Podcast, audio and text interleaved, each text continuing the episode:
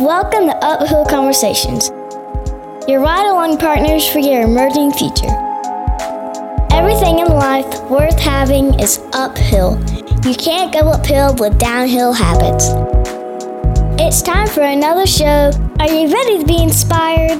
Well, hello, and welcome to another episode of Uphill Conversations. I'm your host, Tim, and I'm so glad you can join me today as you are living your life and heading toward your emerging future. Hopefully, you are eliminating any downhill habits and canceling out all agreements with limiting beliefs. And yes, it is true. You can be more, do more, and have more. So what is up, everybody? So the World Cup's over. Vive la France. They have won the World Cup. I actually was pulling for Croatia. So, but it was great, man. It was awesome. I love the World Cup. I love it. You know, people can be world class too. You know, I know the goal is to win and to have that trophy and that title, but man, all those teams, you know, you got to be world class. You got to be a world class athlete. And so I tell people, stop trying to be the very best and be world class.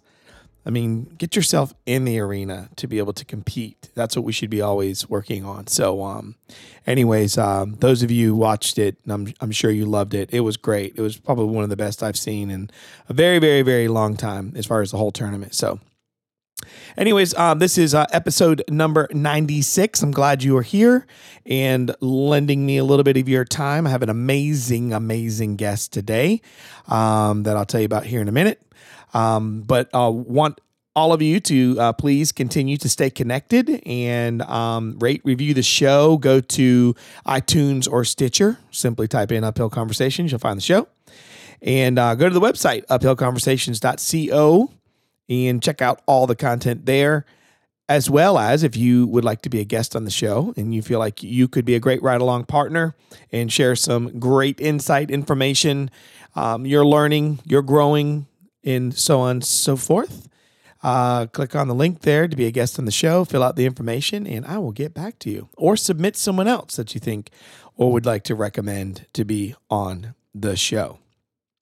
Also connect with me on the Instagram. I am doing more with it and just taking my time, getting there. But my personal Instagram is Pecoraro Tim. That's Pecoraro Tim. And then for the show, it is at Uphill Convo. And then what I do on a daily basis for my work in the way I live my life and show up into the world, because the podcast is my labor of love. I just love to see people get more information and grow and improve. But what I do every day is my company, Uphill Strategies, where I focus on leadership and team development and organizational health. I do a lot of one-to-one coaching as well and work with entrepreneurs. But that is my passion. But you can find me there, which once again, that is on Instagram. You know, nice, gentle way of slowly getting things out there gradually, not selling you anything, just trying to inspire. But that handle is at Uphill Strategies. And then the website for the company is uphillstrategies.co. So anyways, let me tell you about this guest today. An incredible guest from Barcelona, España, Spain. And her name is Patricia Young. She is a certified professional coach and certified holistic coach, host of the Awakening to Life podcast, founder of Inner Prosperity Academy, and author of the #1 Amazon bestselling book, Awakening to Life, Your Sacred Guide to Consciously Creating a Life of Purpose, Magic, and Miracles. With her keen insights, nurturing energy, and proven strategies, Patricia has worked with hundreds of people in her coaching practice and online programs, supporting sensitive and growth-oriented women to lead more meaningful lives. She helps her clients connect with their inner courage and confidence and identify their highest life vision so they can make braver decisions and take action to bring their vision into reality, personally and professionally. Patricia has been featured in Aspire Magazine, on OM Times Radio, and on websites such as Finer Minds by Mind Valley, Life Hack, Personal Growth, Savannah Spirit, and the Wellness Universe. She has shared the virtual stage with Dr. Alex Lloyd, Dana Wilde, Meadow and Denise Lynn, Carol Look, Carrie Samuels, and Dee Wallace on multiple telesummits. But I'm just going to let you know, she is a phenomenal person. And the thing that got me was I listened to her talk about 5 habits that could be holding you back. And she shared them. And I'm one of those people that, once something grabs me, it grabs me. And so introduced myself, got her to come on the show. And we have a great, real rich conversation. And we even mention those 5 habits that could be holding you back. But she's just a very authentic, open individual with an amazing story and has a lot to share. So without any further delay, let's jump into this conversation with my guest, Patricia Young. Welcome to the show, Patricia. I hope all is going well in your world. So why don't you tell our audience what you have been up to? Thank you for having me, Tim. It's really a pleasure and an honor to be on your show. And what's going on with me right now? Well, I just published my book a few months ago, and I've been in the process of getting more exposure, which I'm loving, actually, because I'm getting to know amazing people like yourself and see all the beautiful things that you're doing in the world. So that's what's been going on lately in my world. Excellent. Now, and the title of this new book? It's Awakening to Life, Your Sacred Guide to Consciously Creating a Life of Purpose, Magic, and Miracles. That sounds like something that everybody needs. They need to read. You know, I see people walking around, they're like, yeah, I'm happy. And I'm like, wow, if you are happy, you need to tell your face. Oh, yeah. Oh, my God. That is so true. You know, please smile or something.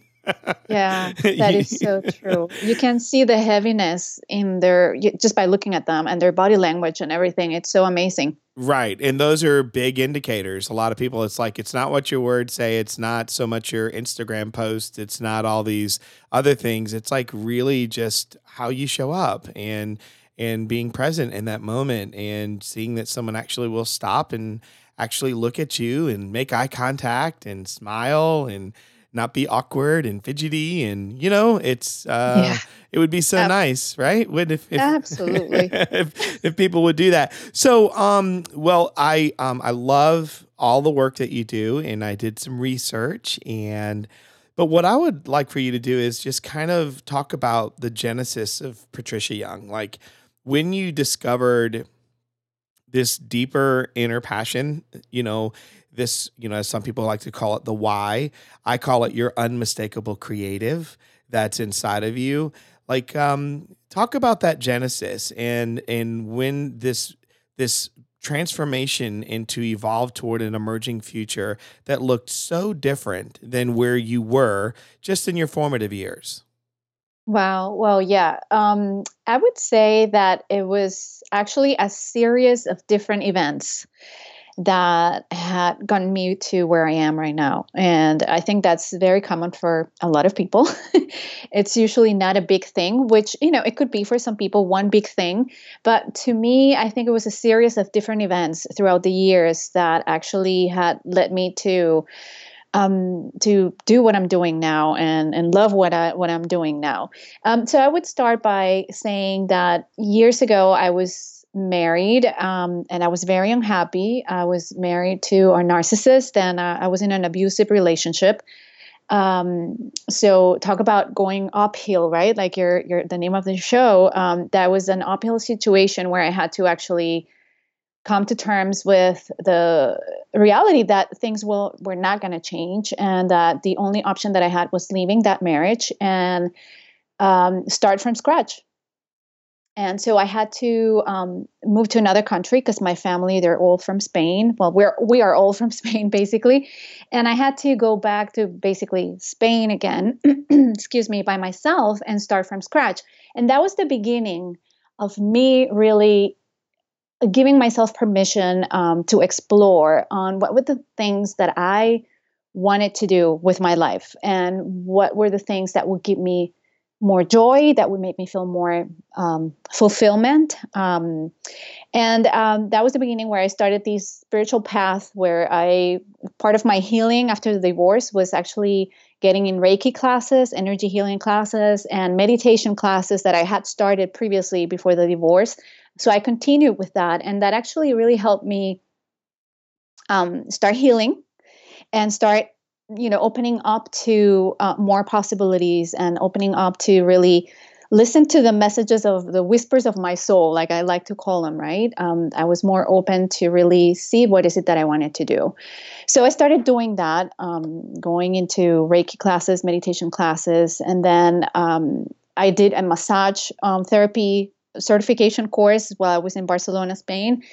But I was still, that was on the side because I was still doing my 9 to 5 because I needed, to support myself.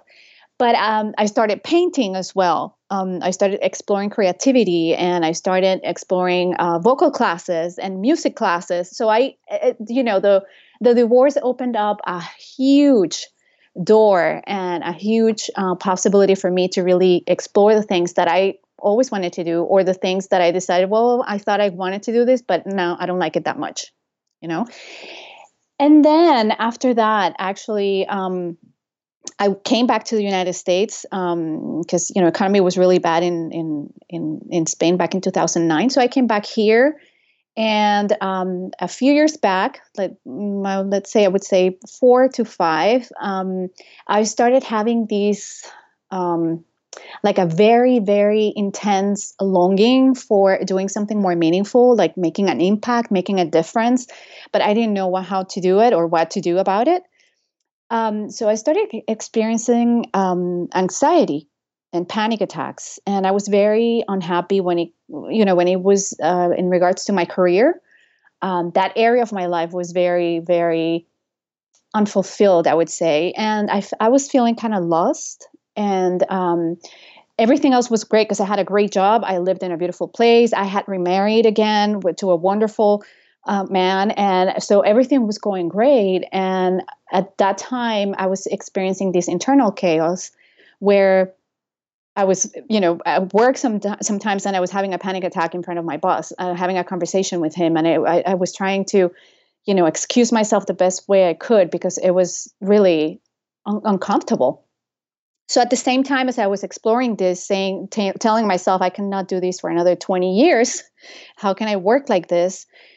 And I started doing some inner exploration as to what is it that I wanted to do. Two friends of mine got sick and they passed away to cancer 2 months apart from one another. So that was really the biggest catalyst for me to say, okay, well, I'm going through these internal chaos. I'm going through these intense emotional roller coaster and physical symptoms as well, because I was getting sick very easily, getting colds and stuff, and my stomach was upset all the time. And so I said, I kind of put myself in their shoes and my friend's shoes, and I was, if I had to look at my life now, knowing that I'm leaving this world, what am I proud of? What did I do that made a difference? What, was I courageous enough to do the things that I wanted to do? Like, do I really know what I want to do? Do I really know what I stand for? Do I really know what I tolerate, what I cannot tolerate? So I figured that I was not clear about any of those things, and that, that life showed me on my face that we are here today and we might not be here tomorrow or next week or next year. And I didn't want to look back on my life and have regrets, basically. Wow. So, yeah. That's beautiful. And I thank you because I like to get deep quick. And I love when a person is willing to unravel their world, their story. And because other people, that's what we need. We need more authenticity by way of telling the real story, not the version of one that sounds better and will hopefully help you look better in the eyes of others.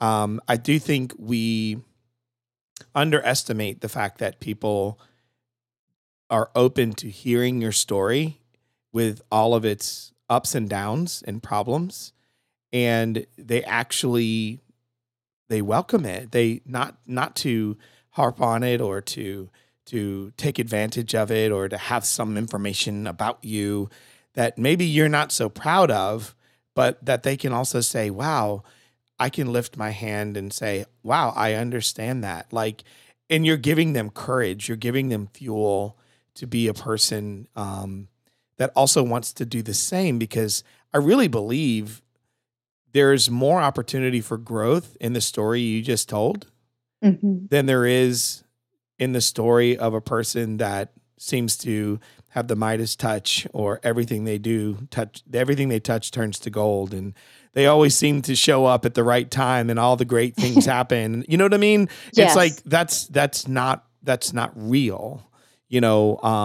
And what I love, I tell people pressure is our privilege, and the adversities and things that you were experiencing revealed who you truly were and not who you said you were. Right.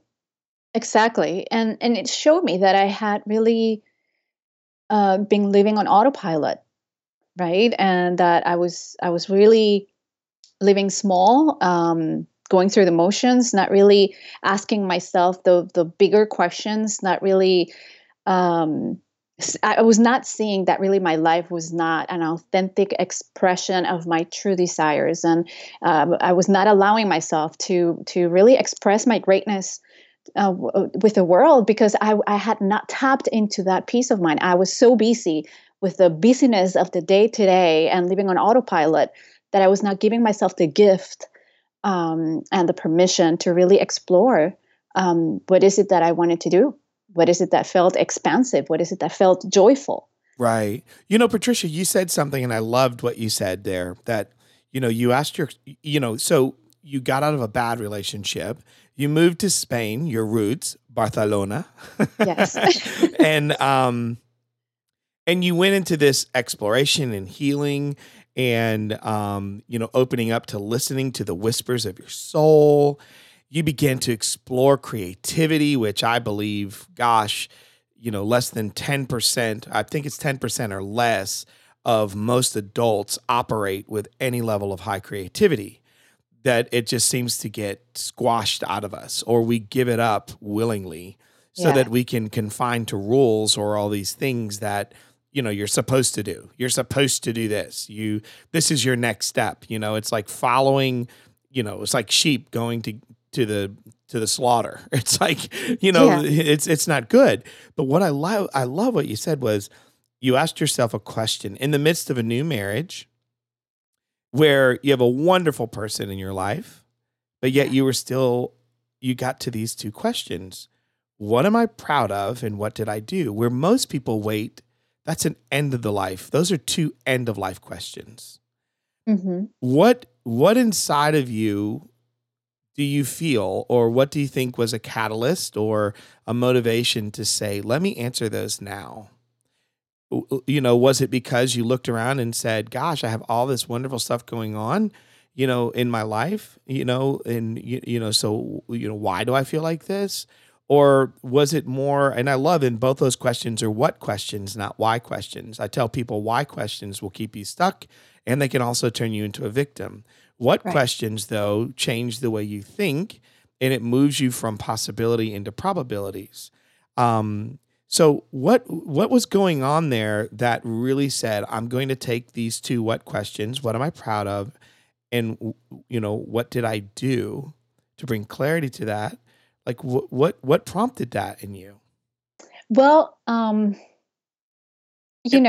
thought that I was not proud of, I mean, I was proud of certain things that I had done in life, but I knew, because I had this big longing inside, like this big hunger to do more meaningful things, to do things that mattered, that would create an impact. And of course, I didn't know what to do or how to do it or where to begin, right? But what I know is that I remember that I said, okay, well, I don't know the answer to the question, but I know that I can give myself permission to explore and look for help. Because I know that I'm at the bottom right now, and I don't have the capacity right now to get clarity on this. I need support. I need guidance. I need someone that It's going to help me connect the dots and help me with the anxiety too, because I was so anxious and it was scary, thinking, okay, well, what if this anxiety is going to be forever? You know, I won't be able to do much if I'm feeling this way all the time. Right. Right. So that's what actually prompted me to start looking online. And I found one day, you know, because when you're ready, you start seeing the answers and you start seeing what you need, right? One day I was browsing online and I saw something about a certification about life coaching. And I said, oh my God, it felt so expansive and so joyful. Like, right. I could do this. I could do this.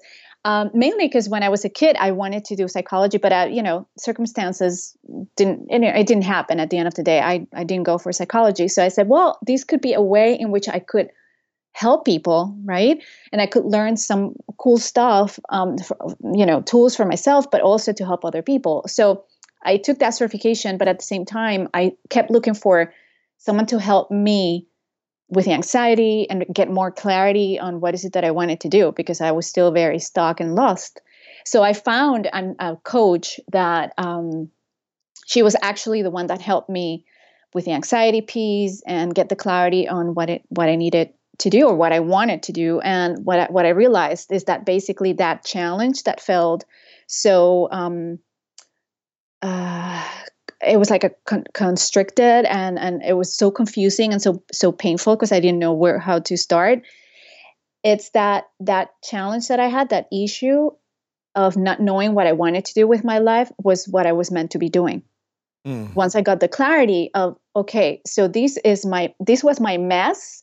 This is my message at the same time. This is what I'm here to help other people now that I'm getting my clarity. Wow.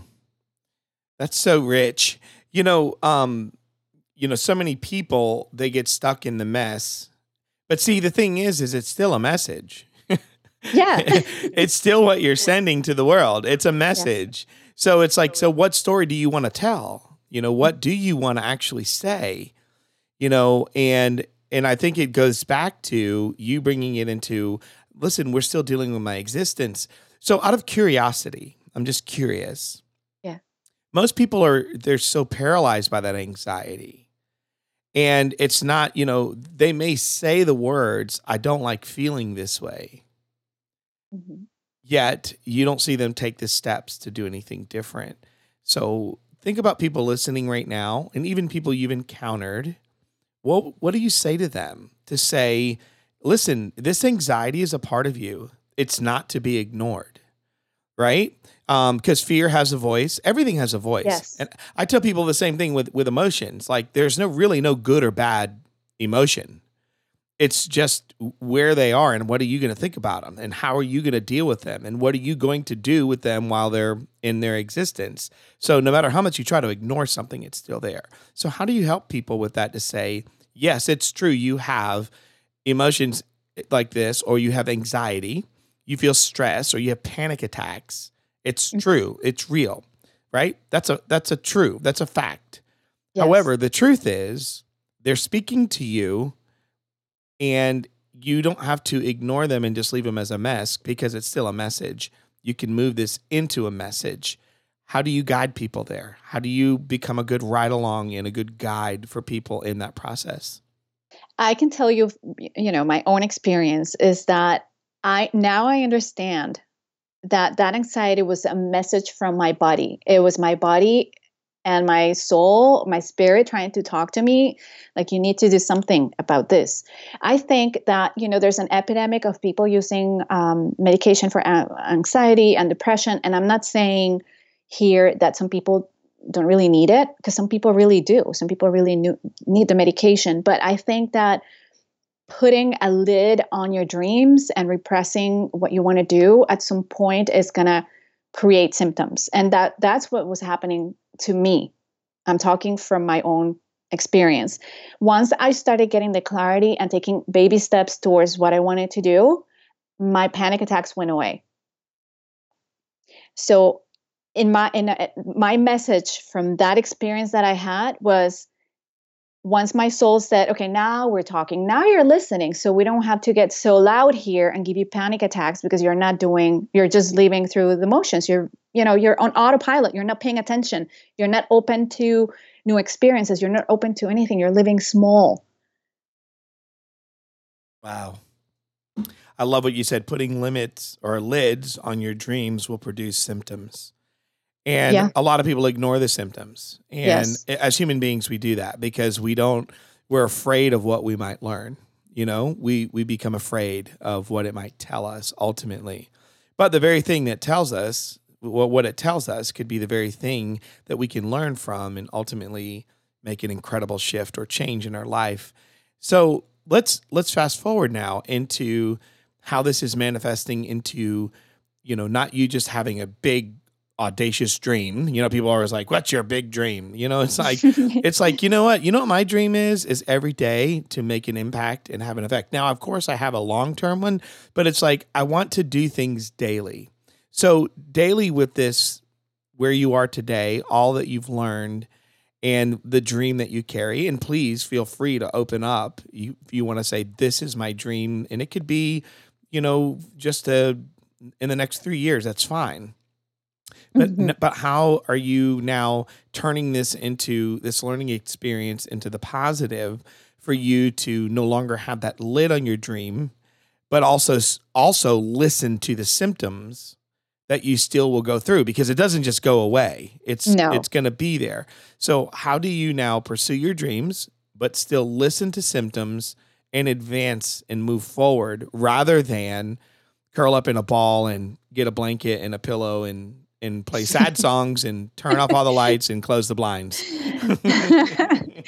Yeah, well, I can tell you that, you know, your dreams evolve as you grow and evolve as well. So what could have been a dream at the beginning, maybe it evolved into something different. I'm just open to now one thing is, you know, one thing that I can say, and it's big, we cannot control some of the situations and some of the circumstances that we encounter in life. The majority we can control, but some of them, unfortunately, we can't, right? So we really have to be open to see what the journey brings along and take baby steps every day. And that's, you know, you were saying that before. It's like you need to do something every day. So what I do every day is really, I still do what I started doing years ago. And it's allowing myself and giving myself sacred space every day to connect with myself. And I know some people have issues with these because they say, oh, I cannot sit still for like 5 or 10 minutes. I cannot do it. My head won't stop. But then, you know, play with it. Try to find ways in which you can actually allow yourself to have that time every day to connect with yourself and listen to what is it that you want to do. What feels expansive? What feels joyful? What lights you up, right? Because a lot of people talk about, oh, you need to find your life purpose. And I don't like to talk about that way because it puts a lot of weight and it feels like very... It'll create anxiety. Yeah, it creates anxiety. So you have to start seeing it from the place of, what brings me joy? What lights me up? What feels expansive? What feels like I could do it even if I'm not getting paid for that, right? Mm-hmm.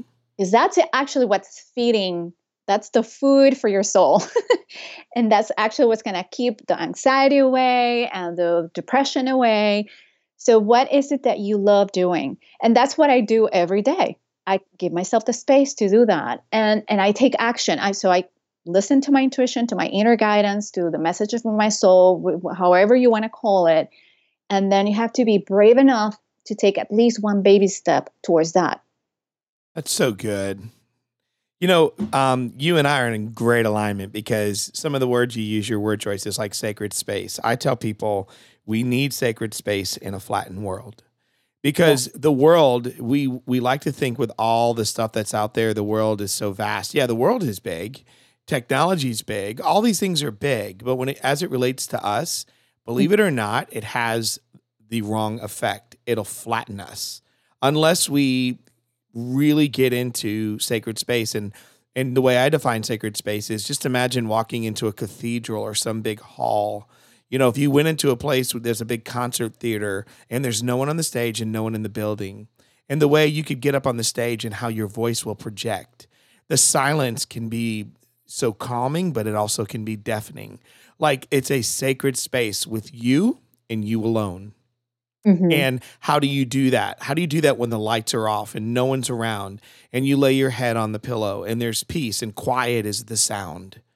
Can you create sacred space there? So I love that. And I love also that you speak of evidence, and you did that in one of your episodes I listened to that I really liked was about collecting evidence, you know, the importance of collecting evidence. And you spoke about that, I believe, in your 5 habits that could be holding you back, and you shared how they affected you. And evidence was another one. So in that sacred space, you get to find evidence, but I also, the thing that you just said that just is like, I really like Patricia, was like when you said, and you're not being paid for it. Too many people are looking for a reward for every little thing that they do, but they don't realize that the things that they're doing, the greatest reward is what's coming back to you. So talk to me about collecting evidence in sacred space for you. Yeah. So, you know, we tend to, our mind tends to go, well, I want to have these big booming business or whatever it is for everyone, right? I want to make these big paintings and be an artist and be paid for my paintings or whatever it is. I want to write a book, or everybody has their own thing. And then if we feel we get to a point where, well, I'm not there yet. You know, I have this big dream, but I'm not there yet. So are you really enjoying the moment? Are you looking back and celebrating the progress? Are you measuring the progress? Because progress is part of the journey, right? So you have to allow yourself, like you were saying, giving yourself sacred space to see what is it that you want to do, to measure your progress, to celebrate your progress, acknowledge yourself for your progress, and be grateful for all the big things and beautiful things that are coming along the way. And that makes a big difference. So gratitude is big too. So in that sacred space, as you connect with yourself, celebrate yourself, celebrate the synchronicities, and celebrate the little miracles that happen all along the way if you're open to see them. Because the more you connect with yourself, the more open you are to see the little miracles and the little magic that happens every day. That's so good. I love it.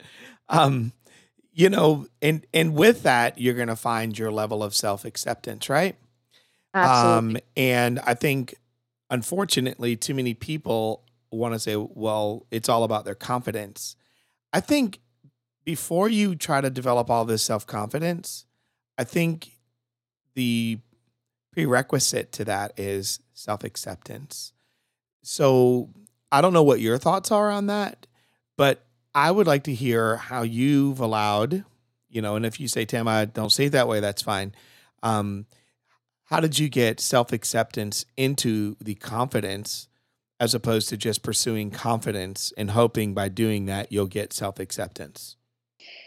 That's great. I mean, that's a great question. To me, everything starts with unapologetic self-love. You can call it self-acceptance if you want to, but it's also the key, and that's how I see it personally, and that's how I experienced it myself when I gave myself permission to love myself into freedom, because that's what I did, right? Giving myself the space, the freedom to explore, and from there, as you start doing little things and you start collecting the evidence that we were talking about, then your courage muscle gets stronger and your confidence muscle gets stronger. So it's all interconnected if you think about it, but it all really starts with self-love, loving yourself the way you are now, and really being aware of the self-stories that you're telling yourself and how those self-stories are running your life.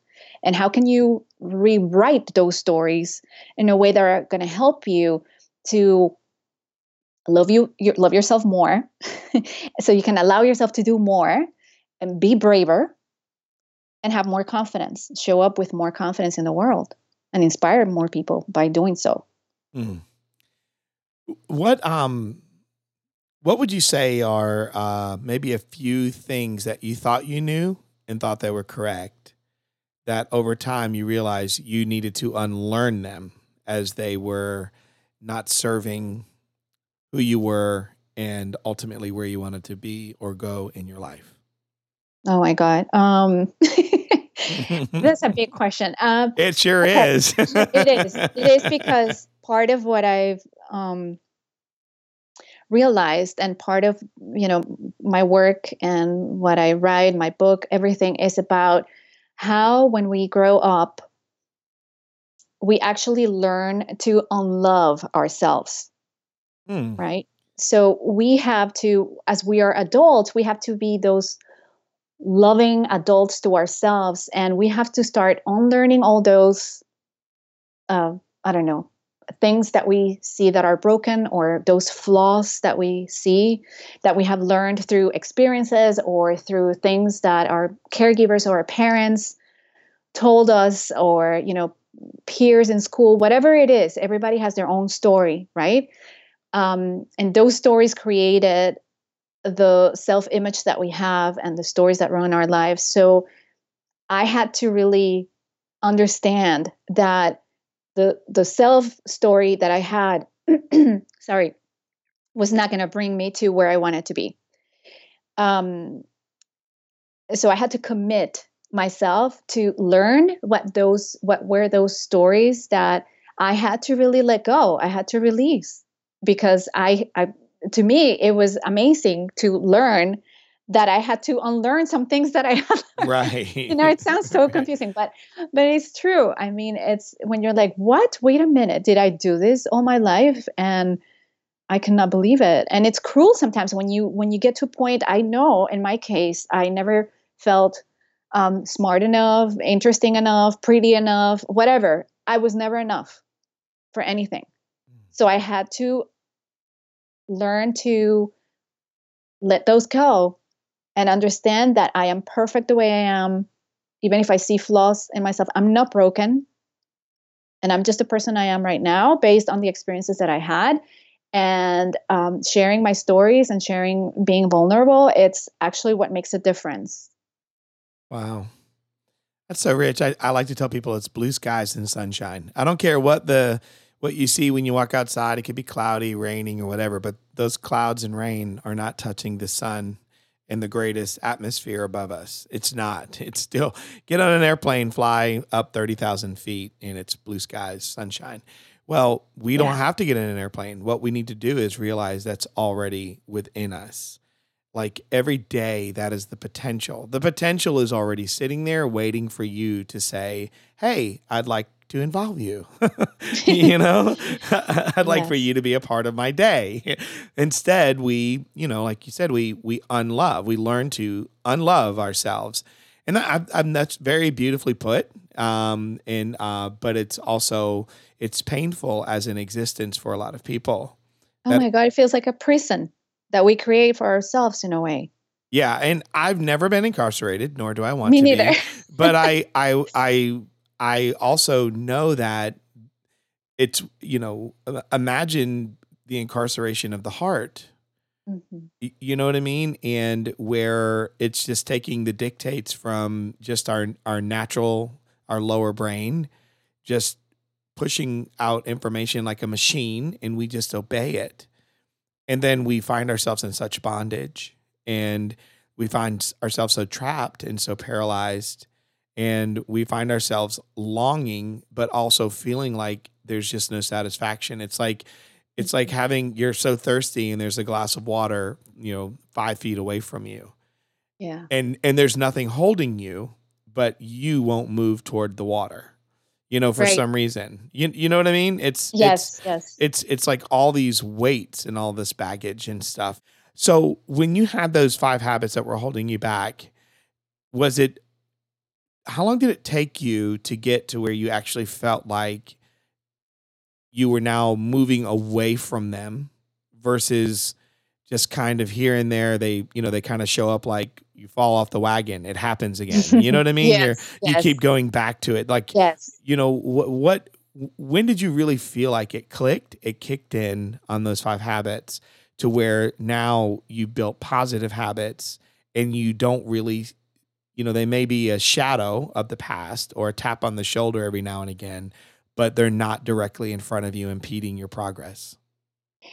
Well, it took me years, to be honest with you, since I started, this whole process around 4 years ago, maybe a little bit more, over 4 years and a half or so, but it takes commitment. It takes really commitment to stay aware, to, remain aware of where you are. And like you said, they were habits and they were ingrained in us for so long that we cannot pretend that from one day to the other, boom, it's gone, right? It's not going to happen. So it takes commitment to stay committed to really being aware of checking in with yourself. Okay, well, wait a minute. Why am I not doing this? Am I trying to numb myself? Is this what's happening? Am I going back there? But it usually you catch yourself way faster and you snap out of it really fast. So it took me a few years. And also, when I wrote this, it was when I was like, oh my God, it was like the end of the realization of the habits that I personally, and I've seen other clients and colleagues and stuff where we all fall into those, right? But when we are allowing these habits to run our lives, we're not really participating fully in our own lives. We're basically settling for less, and we're shrinking to fit in sometimes. We're judging ourselves. We're judging other people. And that prevents us from really living life on our own terms. And so how do you keep, because, a lot of people are just afraid to try things because they already canceled it out, right? It's a limiting belief already. It's like, I tell people, create and don't edit. Just create, stop editing, right? Just create. Like if you're writing a book, like I know you just went through this process and I'm in the middle of doing it. But if you're sitting there backspace, checking all your grammar, doing all that stuff, how long it's going to take you to finish that. Then you're going to get bumped off your idea and all of that. You need to create and not edit. The first draft is for you. So write the book, right? Right. Just start, exactly. Just write, right? So I tell people, and I'm a person that believes, your faith plays a part in it, your hope does, but you need expectation. Like, what is the expectation that you would like to set based on a living forward thought? Meaning, this is what I want my legacy to be. Back to your two questions that you asked yourself. Mm-hmm. What am I proud of and what did I do? I tell people you got to raise your faith to the level of your expectation. So yes. If you're going to have faith, right? But if you have a low expectation, your faith has nowhere to go, nor do your actions. Nothing's going to go anywhere because you have such a low expectation. So how do you set expectation for your life? How do you do it in a way that you're not setting the bar too low, but you're not putting it out there so far that you can inadvertently disappoint yourself? Right. Well, I do journaling a lot, and I'm big on having rituals and, checking progress. So that's how I actually keep myself on track. And when I see that I'm not on track or I'm not, going the way I want it to go, one of the things that I do is I have learned to not beat myself up, and forgiveness plays a big role. And when I say forgiveness, it includes being self-forgiving, right? And then learn from that experience and see what's the lesson there, and how can I course correct, because nothing is really set in stone. Right. So you have to be open. That's the main thing. I have learned to remain open to, okay, well, this didn't go the way I wanted, or this, an unexpected turn happened. Okay, so how can I course correct? Am I still interested in doing this? Or I revisit sometimes, it's always keeping that open mind. So you don't beat yourself up. You don't feel the whole process is heavy and tedious. And it's not a process that's going to kill your joy, right? Right. It's supposed to be joyful, and it's your life. You're the artist of your own life. It's your own masterpiece. So make it fun, be open to changing and experiencing new things and exploring new things and changing the direction if you have to. And, Stop going through the motions, because if you're going to do something different with your life, it's because you don't want to keep playing small. You don't want to keep going through the motions. So you have to keep an open mind at all times. That's great. That is so good. I'm very fascinated with curiosity. I was always a curious kid. I got in a lot of trouble being curious. And, and not that I want cats killed, but they say curiosity killed the cat, and, yes. But I'm also a risk taker, and some of the risks that I've taken in my life have gone very, very well. And then there's risks that I've taken that I would never want anyone to ever know any more about, So I like those two, but curiosity, it's no different than if I were to say, hey, I'm going to go to the gym and, I want stronger legs. I got to do certain things to exercise my legs in order to build the appropriate muscle, right? And tone, right, and all that other stuff. So curiosity requires exercise. So I like to say, and I love Malcolm Gladwell, and he made this statement, and he's so good. He just says things that it's like, he just drips nuggets of information. But he said, the exercise of curiosity requires risk. So in your case, how do you exercise your curiosity with risk? How do you do it? Well, we go back to being open-minded, right? And being kind to yourself and not judging yourself. Because if you're curious, you have to be kind as well, because the result cannot be the one that you want, right? So, but how would you know if it's going to work out or if you're going to like it if you don't try it? Right. And that's how I started the whole process years ago after my divorce, trying new things. Like, okay, well, I'm going to do painting, and I'm going to do vocal classes, and I'm going to do music classes, and I'm going to do a massage class, and I'm going to do and see if I like it. I from a place of curiosity, because I was open-minded enough to say, I'm curious and I want to experiment and explore. Mm. But when you explore and you experiment because you're curious, sometimes you're going to have great results and you're going to be super happy about that exploration. And sometimes you're going to say, oh God, why did I do it? Right. But then what did you learn from that? Right. Right. It's those takeaways that are going to matter the most. It's the learning. Yeah, it is a gift, and it's learning. And, and I think people are so afraid to fail. And I say, it's not failure, it's learning. Tell me the last thing you learned from success other than the steps that you took to get there. The last thing, well, consistency is big. I mean, right, but it's consistency. Right, but you learn consistency. So I was consistent, right. and commitment and commitment. Right, so you learn that. Okay, it was awesome. But what about failure? How much more can failing teach you? A lot. There you go. So real growth happens in failing, which I like to substitute the word failure for learning. So sometimes you win, sometimes you learn.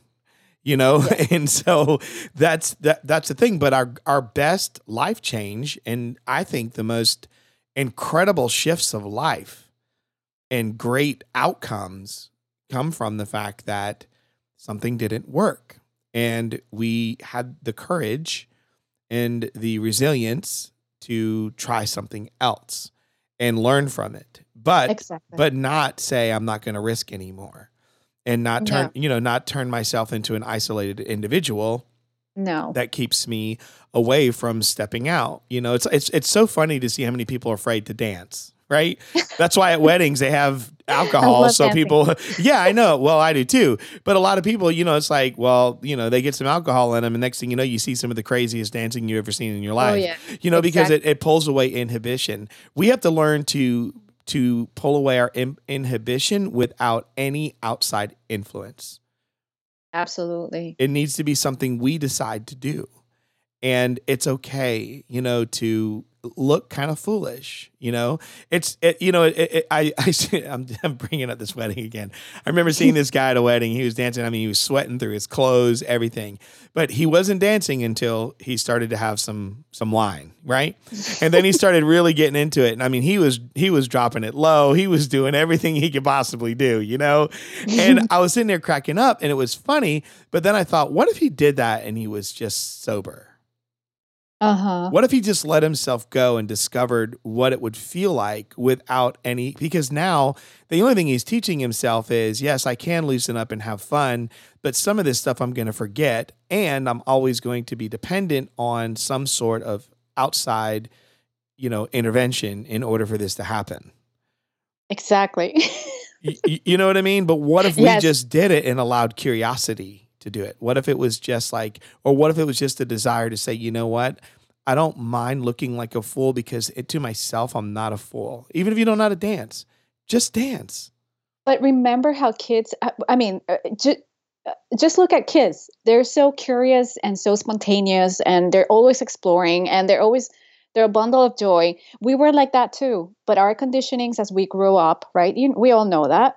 We start limiting ourselves and judging other people when we see other people having fun. But the truth is that it's really up to us to make our existence here on the planet fun and valuable. Nobody will do it for us. Nobody will come and tell us, you can do this. We have to give ourselves the permission to do that. That's so true. Permission granted. Yes. Like in school, here's a hall pass. You can go, you know, you're allowed to leave the class and go to the restroom, whatever, you know, like you need a pass in a school, you know, to be able to be walking around while class is in session, you know, they check for that. So we need to give ourselves a hall pass, you know what I mean? And take down our own internal, you know, authorities that are blocking us from actually stepping out and give yourself permission. We're adults now, right? We were conditioned since we were kids that we had to ask for permission for everything to our parents in school, like you're saying. Now we're adults. We are in charge of giving ourselves permissions for everything we want to do. Nobody has to give us permission. Not our spouses, not our family members, not our parents, not anymore. We're adults. It's our choice. We are driving the bus of our lives, and nobody needs to make decisions for us. So true. So well said. And those of you listening, that is right on the money. So Patricia, in your book, if you were to say, if a person reads my new book, they read this book, what is it you would say you hope? What would you say their top things that you hope that they take away from the book or discover? Well, I would say it's a simple step-by-step process that I have used with myself, with my clients. I provide tools there that's going to give them some clarity on the things that they want to do. They're going to find there the permission they need to start taking action and to start living life with more meaning, with more courage. So they can experience more magic and really create a life of more purpose, to live on purpose. I love that. And you said live on purpose. That's what I tell people. I did that on purpose. Start saying that. If you're going to do something, make sure at the end of whatever it is that you did, you can say, I did it on purpose. I love that. It's on purpose. That's what intentional means. It's on purpose. You know, what is it? That's, you know, if you're a purpose-driven person, that means everything you do is on purpose. You know, I did it on purpose. I tried on purpose. So if you fail and learn, you did it on purpose. And own that outcome. Just own it and embrace it. You know, give it a big old hug. You know, let me ask you, what are three things? Well, first of all, the book, they can get it at Amazon, correct? On Amazon. Right. And they can go to awakeningtolifebook.com. They can get it from there. That's a link that take them to Amazon, but they can go either way. Okay, great. So what are three things that you're optimistic about over the next 12 months? That could be personal or professional. Okay. Personal, where my husband and I are selling our condo and we're going to get a house. So we're looking forward. That's one of the things that, excites us right now, that we're going to sell our condo and then get into a house to get more space. And that way I can get a dog. I love doggies. And so that's one of the goals. And then professionally, well, I want to keep putting myself out there in, you know, speaking gigs and podcast platforms like yours, online summits to put my message out there and spread the word and let people know about my book. And then at the end of the year, I want to do an event. So those are the two professional goals and then the personal goal. Did I cover it? You got it. Okay. You are like, man, you just flow. I love it. I love flow. And you just let it come out. So if you were to say, where would you send people for the just best engagement with you, the best of your best? Now, if you say it's at my website and it holds everything, that's fine. But where would you want people to go that are listening to just discover more, learn more, and be able to see, you know, what's regularly going on in your world? I would say my hub is my website. So it's innerprosperityacademy.com.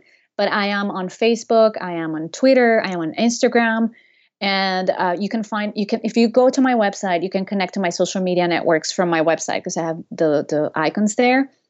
Basically, and my podcast, of course, because I'm always, online on my podcast as well, Awakening to Life.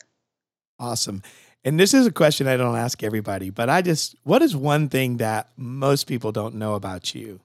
Like a little soup, a talent that you have, some hidden talent, some little thing or something that you're interested in that most people would not know. Oh, I love arts. I'm passionate about arts. To the point that I can cry with a nice music song or a beautiful art of painting or photography. And I love doing photography. I love painting on the side as a hobby. I'm not a professional, but I really enjoy doing that. That's great. Well, thank you for sharing that. This has been so smooth. I mean, I love it. I love the way you open up and you share. And thank you so much for being my guest. Oh, no, thank you for having me. I agree with you. It was a free-flowing conversation, and I love these type of conversations. Thanks for having me. Hey, no problem. We'll have to have you back on again in the future, so I just want to give you that heads up. Awesome, and I'll love to have you on my show, so we'll talk more about that offline. Okay. Well, you've been listening to another episode of Uphill Conversations. Always remember your current condition does not match your emerging future. Anything worth having is uphill, but you cannot go uphill with downhill habits. Always remember you can be more, do more, and have more. Your reasons for being, doing, and having are for you to figure out and no one else. But most importantly, you will see people like me and Patricia on the hill. You've been listening to Uphill Conversations. If you'd like to hear more, subscribe to the show at uphillconversations.co. See you on the hill.